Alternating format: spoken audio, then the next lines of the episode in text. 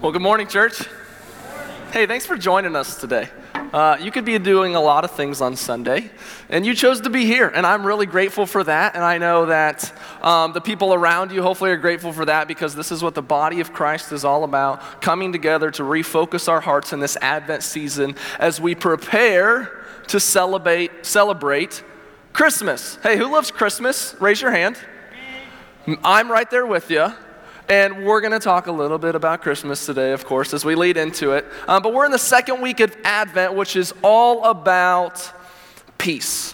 And peace is something that I uh, attempt to find in an average week. And there's one day in particular that I look forward to that brings me peace, and that is Fridays. Does anybody agree with me? Fridays bring you peace or hope or joy. Uh, for me, it brings peace, and there's three things. Now, Friday is, is maybe a little different for me. Friday is my day off, and so there's three things that make up Friday, or that I keep consistent on Friday to make sure that it is a day of peace for me. The first thing is I go on a walk with my dog Marlo. Sometimes that's a long hike, sometimes it's just a walk around our complex, um, but I go on a walk with Marlo. The second thing is I go to a coffee shop for a little bit. And then the third thing is I clean the house. And these three, these three things work together to create peace. But let me give you a, maybe a more authentic look of what that actually looks like. So when I wake up in the morning, the very first thing that I do is I, I'll go to a local coffee shop. I'll grab whatever book I want to read, and I'll spend a few hours reading, drinking my Copa Fropa latte caramel cappuccino drink, some, you know, frou-frou drink, and enjoy it. Some of you might not call that coffee. Um, and as I read my book, I enjoy that time. That brings me peace. As soon as I get home from that, we go on our walk. We go on our hike, my dog and I, and I love that time outside. I love that time with my dog. It's just peaceful for me. But that only takes up about half of the day. Uh, then I continue to do miscellaneous things that I want to do, maybe errands or other things that I need to get done. Uh, and then, and then, at four o'clock, I get a call from my lovely wife. Hey, I'm on my way home from school. I will see you in a little bit. She's a fourth grade teacher at Monroe. And so she gives me a call to let me know she's on her way home. At which point, I go into like hyper, super speed, superhuman Marie Kondo cleaning mode, and I clean the whole house, and it's amazing. And I break a sweat, but that's okay because Faith's call is to let me know, oh no, I need to clean the house. And so I go as fast as I can, doing as much as I can to clean the house because when Faith gets home, do you know what that does? And she sees the house is clean, it brings peace into our home. And so, for some of you, maybe that's some advice. For others, just maybe you can resonate with me a little bit. But that brings peace into our home. And we're going to come back to that story in a little bit. But today, what I want to talk about is peace.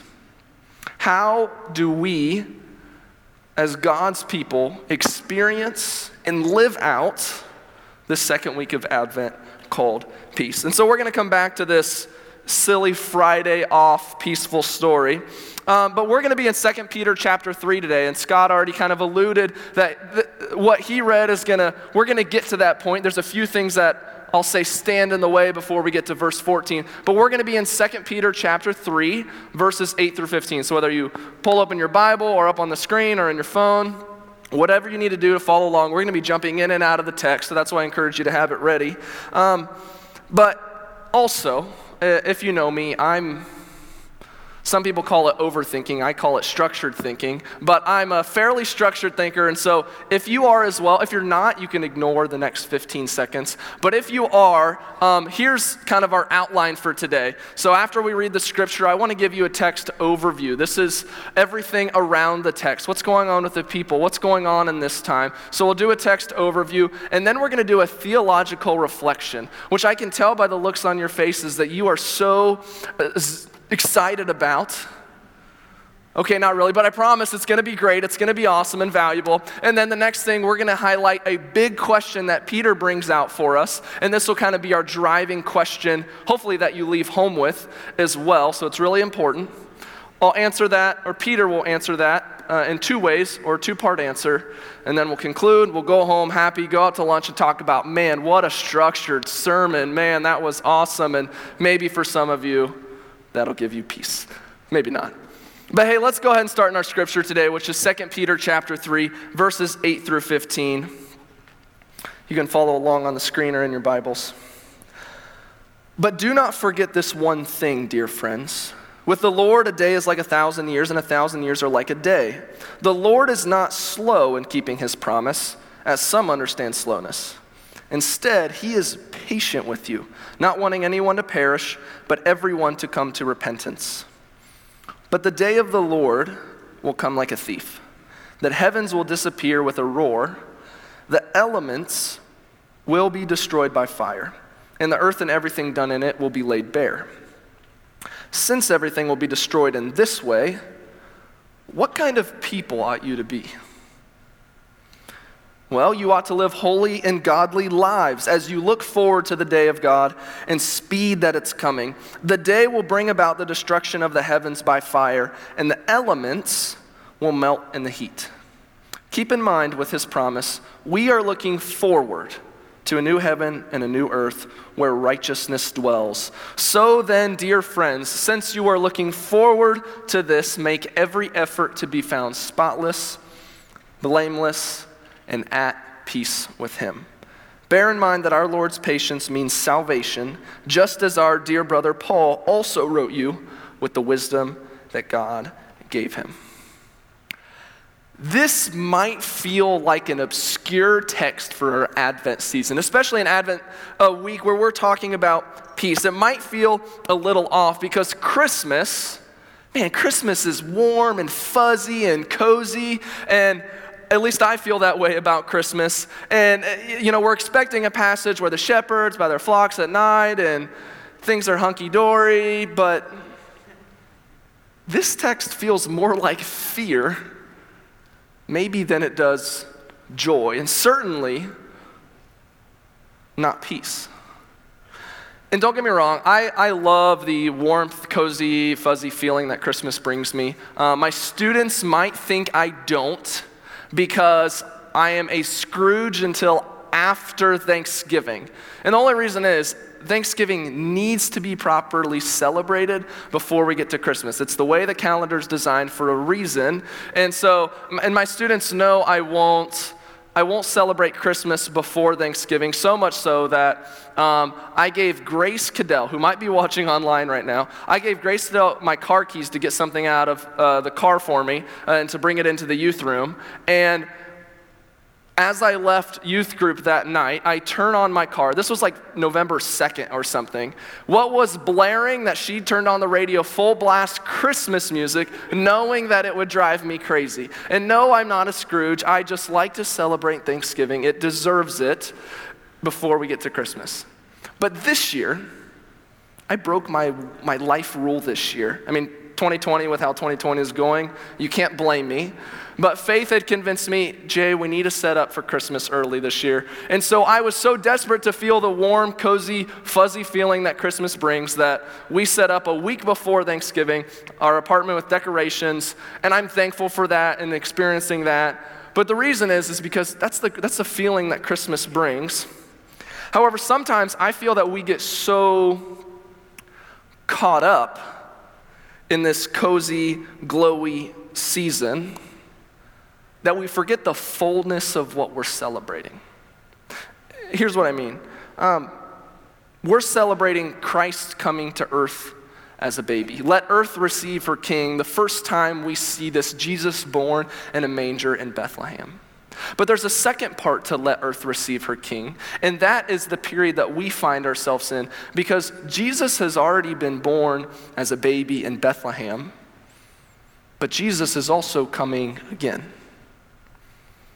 We live in what I call this in between time, or it's often referenced as the already but not yet kingdom of God, where we see fruit and uh, we see elements of God's kingdom at work, but we don't see the fullness of God's kingdom here now. We live in this in between time where sin and brokenness and destruction exist, but we are anticipating and have a taste of what the kingdom, when Jesus comes again, is going to fully look like when he makes all things new. We need to also, during Christmas, this is important for us, look forward to the kingdom that is coming. We're in this in between time, and it's important for us be and live in that Christian reality. And the reason we need to do that today is because this is the same way that the Christian recipients of this letter were also living. Jesus had been born, but they were waiting for Jesus' return again. Our readers were, uh, roughly 2,000 years ago. This is, this is the context of the letter. But here's what I've noticed I've seen more Facebook posts, news articles, headlines, heard more conversations that this year the stars are aligning for Jesus' return. And I'll admit, it has been a year. I can say with confidence, though, that the readers of this text, the first readers of this text, the audience of this text, was 10 times more confident that Jesus was going to return than maybe how you feel right now. They were so convinced that Jesus was supposed to turn, return yesterday. They were so distraught over the fact that Jesus had not returned. They didn't know what to do. They were so hung up. They didn't know if they did something that was their fault. They were so worried that they had done something wrong because Jesus had not returned yet. They expected to Jesus to return so quickly that they didn't know what to do while they waited. They thought they missed it. They didn't know what to do. This is where Peter's message is addressing. He's addressing the readers in this way, which is just really timely that maybe the world feels like it's anticipating something similar. And so hopefully we can resonate with this a little bit. So, what Peter does is he gives them answers. He gives them answers to their questions. And the answers that we're going to find today, they all revolve around this word called peace. Before we get to the heart of peace, there's some verses standing in the way of before we hear even the word peace show up in the passage. There's some verses standing in the way, and this is the theological reflection part. And you're like, why, why are we doing a the- theological reflection? And the reason I'm calling it that is because I think theology's gotten a bad rap. Um, theology we've turned into just a mind thing, but you live your theology.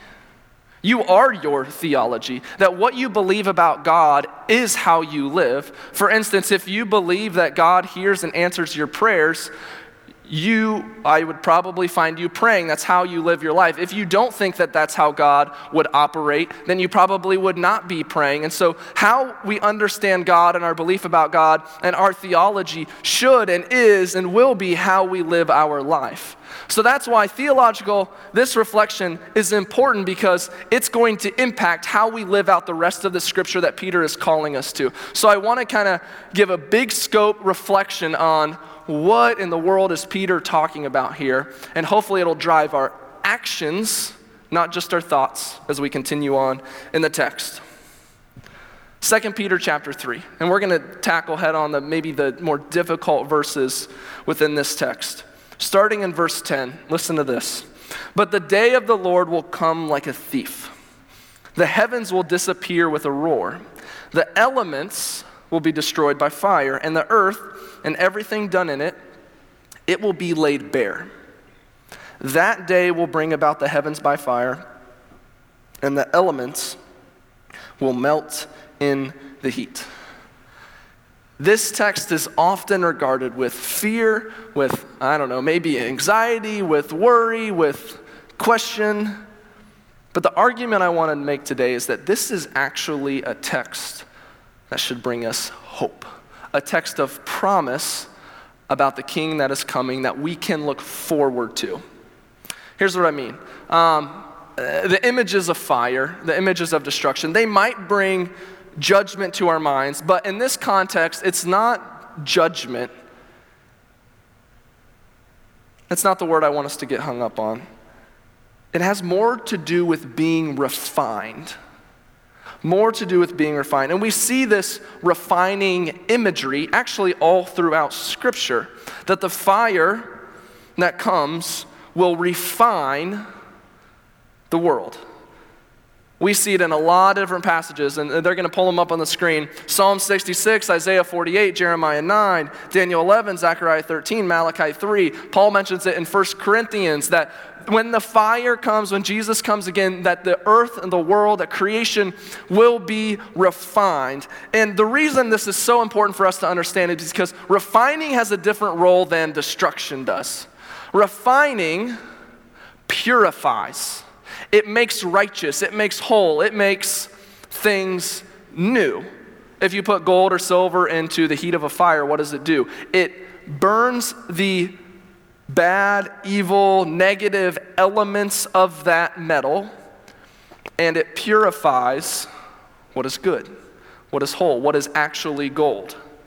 That is what the refining work of Jesus will do when Jesus comes. Um, Dr. Eric Vale, in his book on eschatology, he actually says this What comes out on the other side, referring to on the other side of the fire, when godlessness is eliminated, is a new heaven and a new earth where righteousness dwells. This is what will happen when Jesus comes again. This is what we get to look forward to. Uh, but I want to continue a little bit.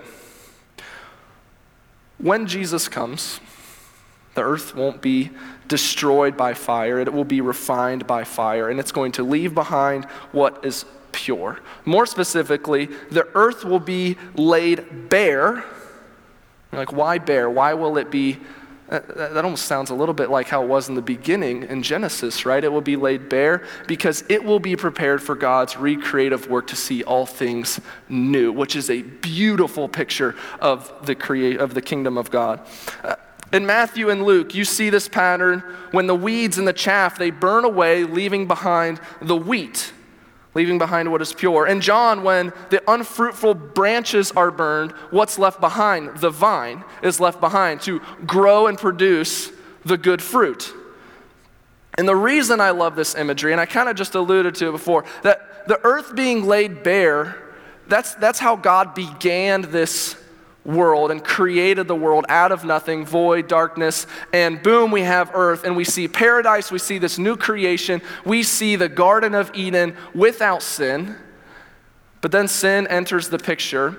And what you see about God, this is important theological understanding about God, is that God never abandons his creation, but he always prunes and purges to recreate what God has already begun. That's a sign, that's evidence of God's love for us, that He doesn't just abandon this world and start a new one, which, by the way, God's capable of, but God continues to use sinful, broken people to sprout new life and new creation. This is God's goal here. We see it with the flood. He kept Noah and the animals, right, who went onto the ark to restart a new creation. We see this in Isaiah, actually. We see this in Isaiah with God's covenant people. They persisted in their sin, and God said that the cities will lie in ruin and the houses will be deserted. Which happened? But when you read into the text, what is left behind? With all of that purging, there will be a stump left over. A surviving, a surviving remnant for his people, for God to continue the work of new creation. The fact that Jesus came as a baby, the fact that we received, that earth received her king, a holy God coming down to a sinful world shows that God is absolutely interested in us and being recreated into the new creation that God wants us to be.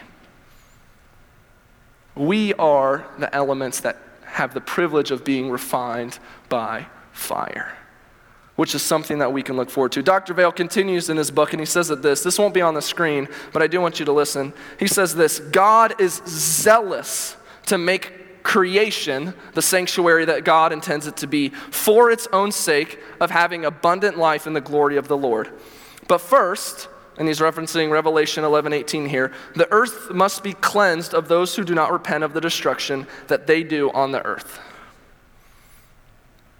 There's a reason Jesus rose from the grave, and the first thing that we find him doing is gardening. Have you ever thought that was interesting? The first thing we see Jesus do is gardening. And when Jesus comes again, we will see the same restorative work, but at a much, much larger scale. And that's through God's refining fire in our lives, which is something that we can look forward to. But here's the thing we don't actually live in this new creation yet. That when we talk about when Jesus comes again and things will be right and holy and pure, this is where righteousness will dwell and things will be like they were in the beginning when God created the heavens and the earth, right? We will see this restored creation. We actually don't live there yet. As I mentioned earlier, we live in between where we experience brokenness, we experience sin, but we we also get taste of what God is doing and what God wants the world to be. We live in the already not yet kingdom. So this leads to our big, big question. And it comes in verse 11. Since everything will be destroyed in this way, what kind of people ought you to be?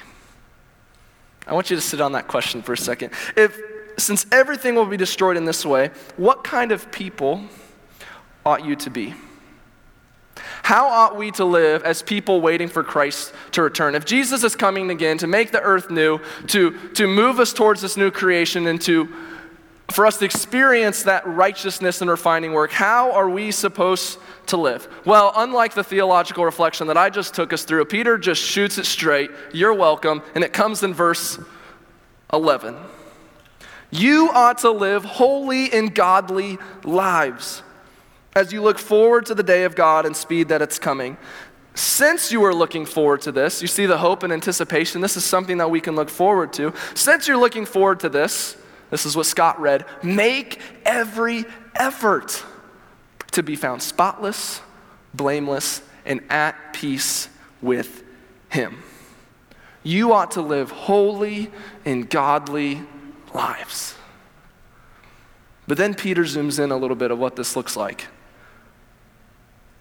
which means making every effort to be found spotless, blameless, and at peace with Him. And every time I read it, I can't get over those three words. Those three words are like impossible to skip in this passage making every effort. And what I love about this, this actually only shows up one other time in the entire Bible, at least how it's written and described this way. You might see this phrase, but it doesn't in other passages, but it only actually shows up in one other way with it carrying the same breadth and width that it does in this moment. Because when Peter says make every effort, he doesn't mean pour all of your effort into one moment in time or one specific thing, but he is saying in all things, in all ways, in all actions, in all conversations, in everything that you are and be and do,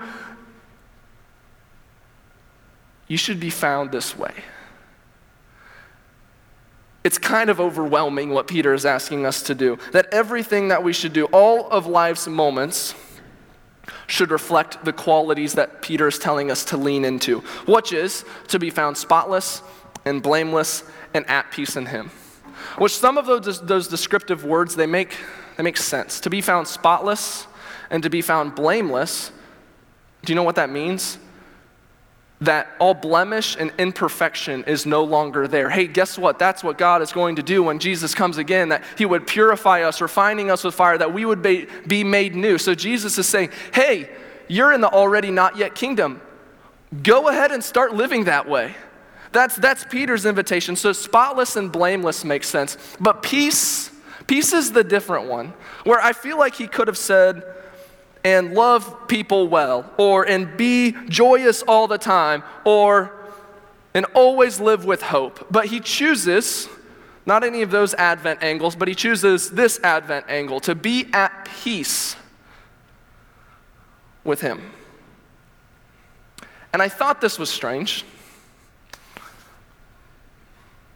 But then when you think about it,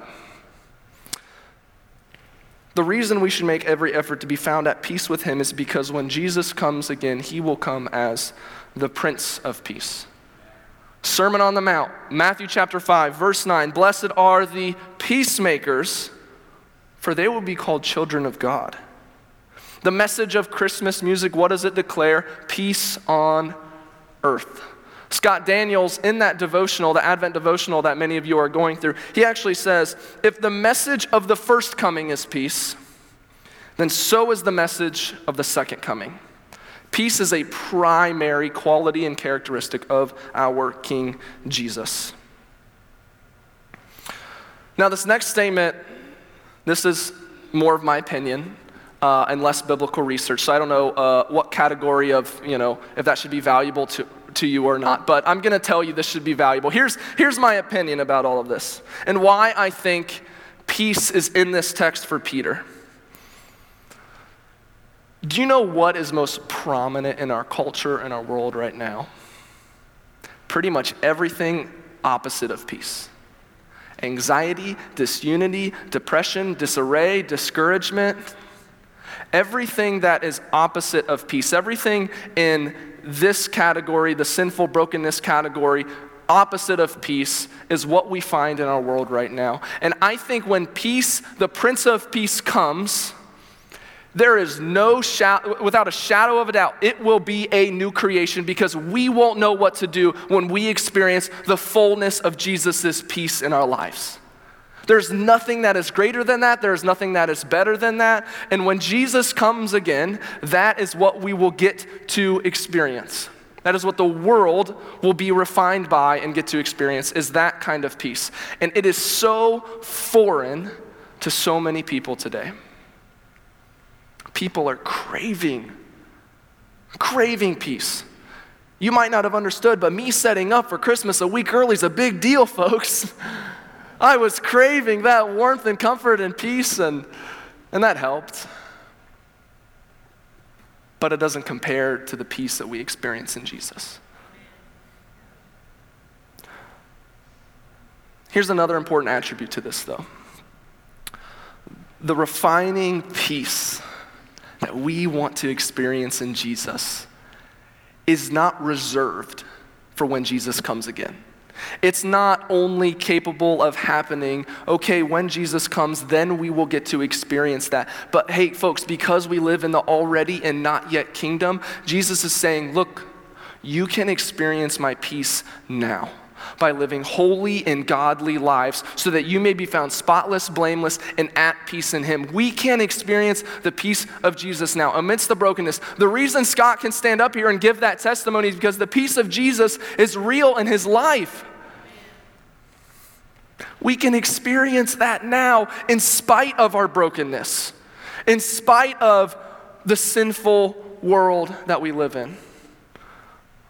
That testimony is perfect for us today. What kind of people ought you to be?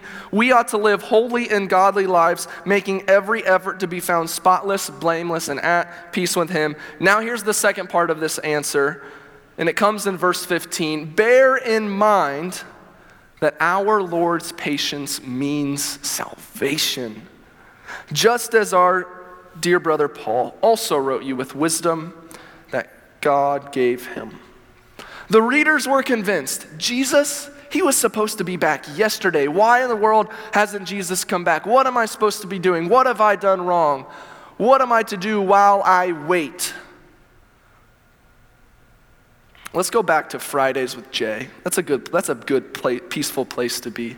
So I get the call at four o'clock. Faith is on her way. And that's, that's the only thing I need to hear. I'll, i apologize. This is a confession to my wife in front of hundreds of people. I don't hear anything else that she says. I try to end that conversation as quickly as possible because I need to get to work. Like, I have not done anything. The house needs to be cleaned. Here we go. Okay, thanks, sounds good. Bye. And borderline rude so that I can clean the house. And when she gets home, oh, things can be at peace. But sometimes faith stops at the store. Sometimes faith gets gas for her car. Sometimes uh, she gets caught up talking to a coworker, and while it should take her 15 minutes to get there, sometimes it takes her much longer than that. But you, do you know what? I don't even I don't think about that. I don't blink about that, and I just get to work. And I start. Well, I do what I like to do the most first when I clean. I We'll pick things up so then I can do the most enjoyable cleaning project, which is vacuuming, like the lines and the vacuum and the carpet. It's just so satisfying. If you don't understand, just forget about it. But so I vacuum first, and then I clean the kitchen, and then if she's still not home, guess what? I don't stop and say, man, where is Faith at? What, what is she doing? But I keep cleaning. I make the bed, I fold the laundry, I throw clothes in, I sweep the back porch. I continue to clean, not wondering, where is faith at? What is going on? But I continue to clean because all I know is that faith has said, I am coming home. And so I get to work and put every effort towards that. because I want to do as much work as I can for when she gets home, for us to be at peace. We don't know when the Prince of Peace will come again, when earth will receive her King once again. To, a, to God, a thousand years are like a day, and a day is like a thousand years. But according to Peter, our waiting for this day is never intended to be passive, it is supposed to be active. God's saving work isn't done yet. The fact that Jesus has not returned yet is not so we have more time to do whatever in the world we want, to wait, to look at our clocks, to try to align the stars. No, our work is to share the peace of Jesus Christ with everybody around us because we live in a world that desperately needs it.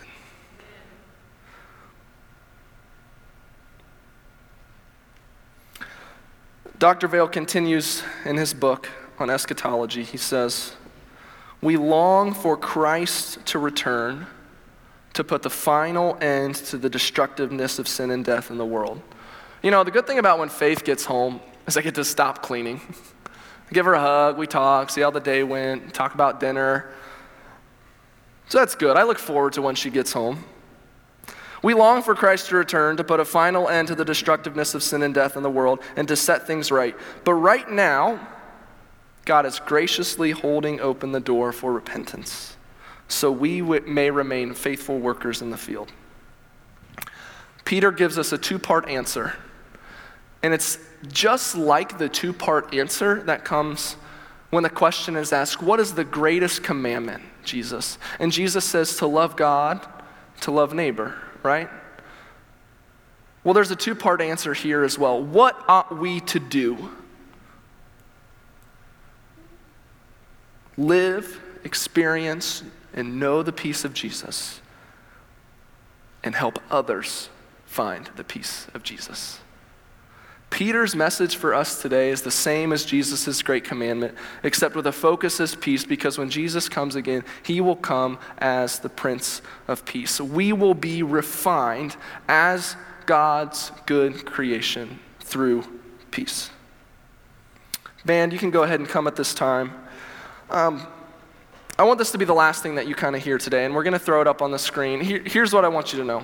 Because we live in this already and not yet kingdom. We live in this period of what are we supposed to do where we are waiting for Christ to come. And as people who still await the return of Christ, we are to live as kingdom people now by being a people of peace now. That we. Jesus does not want us when he returns to have not already experienced the peace of Jesus Christ.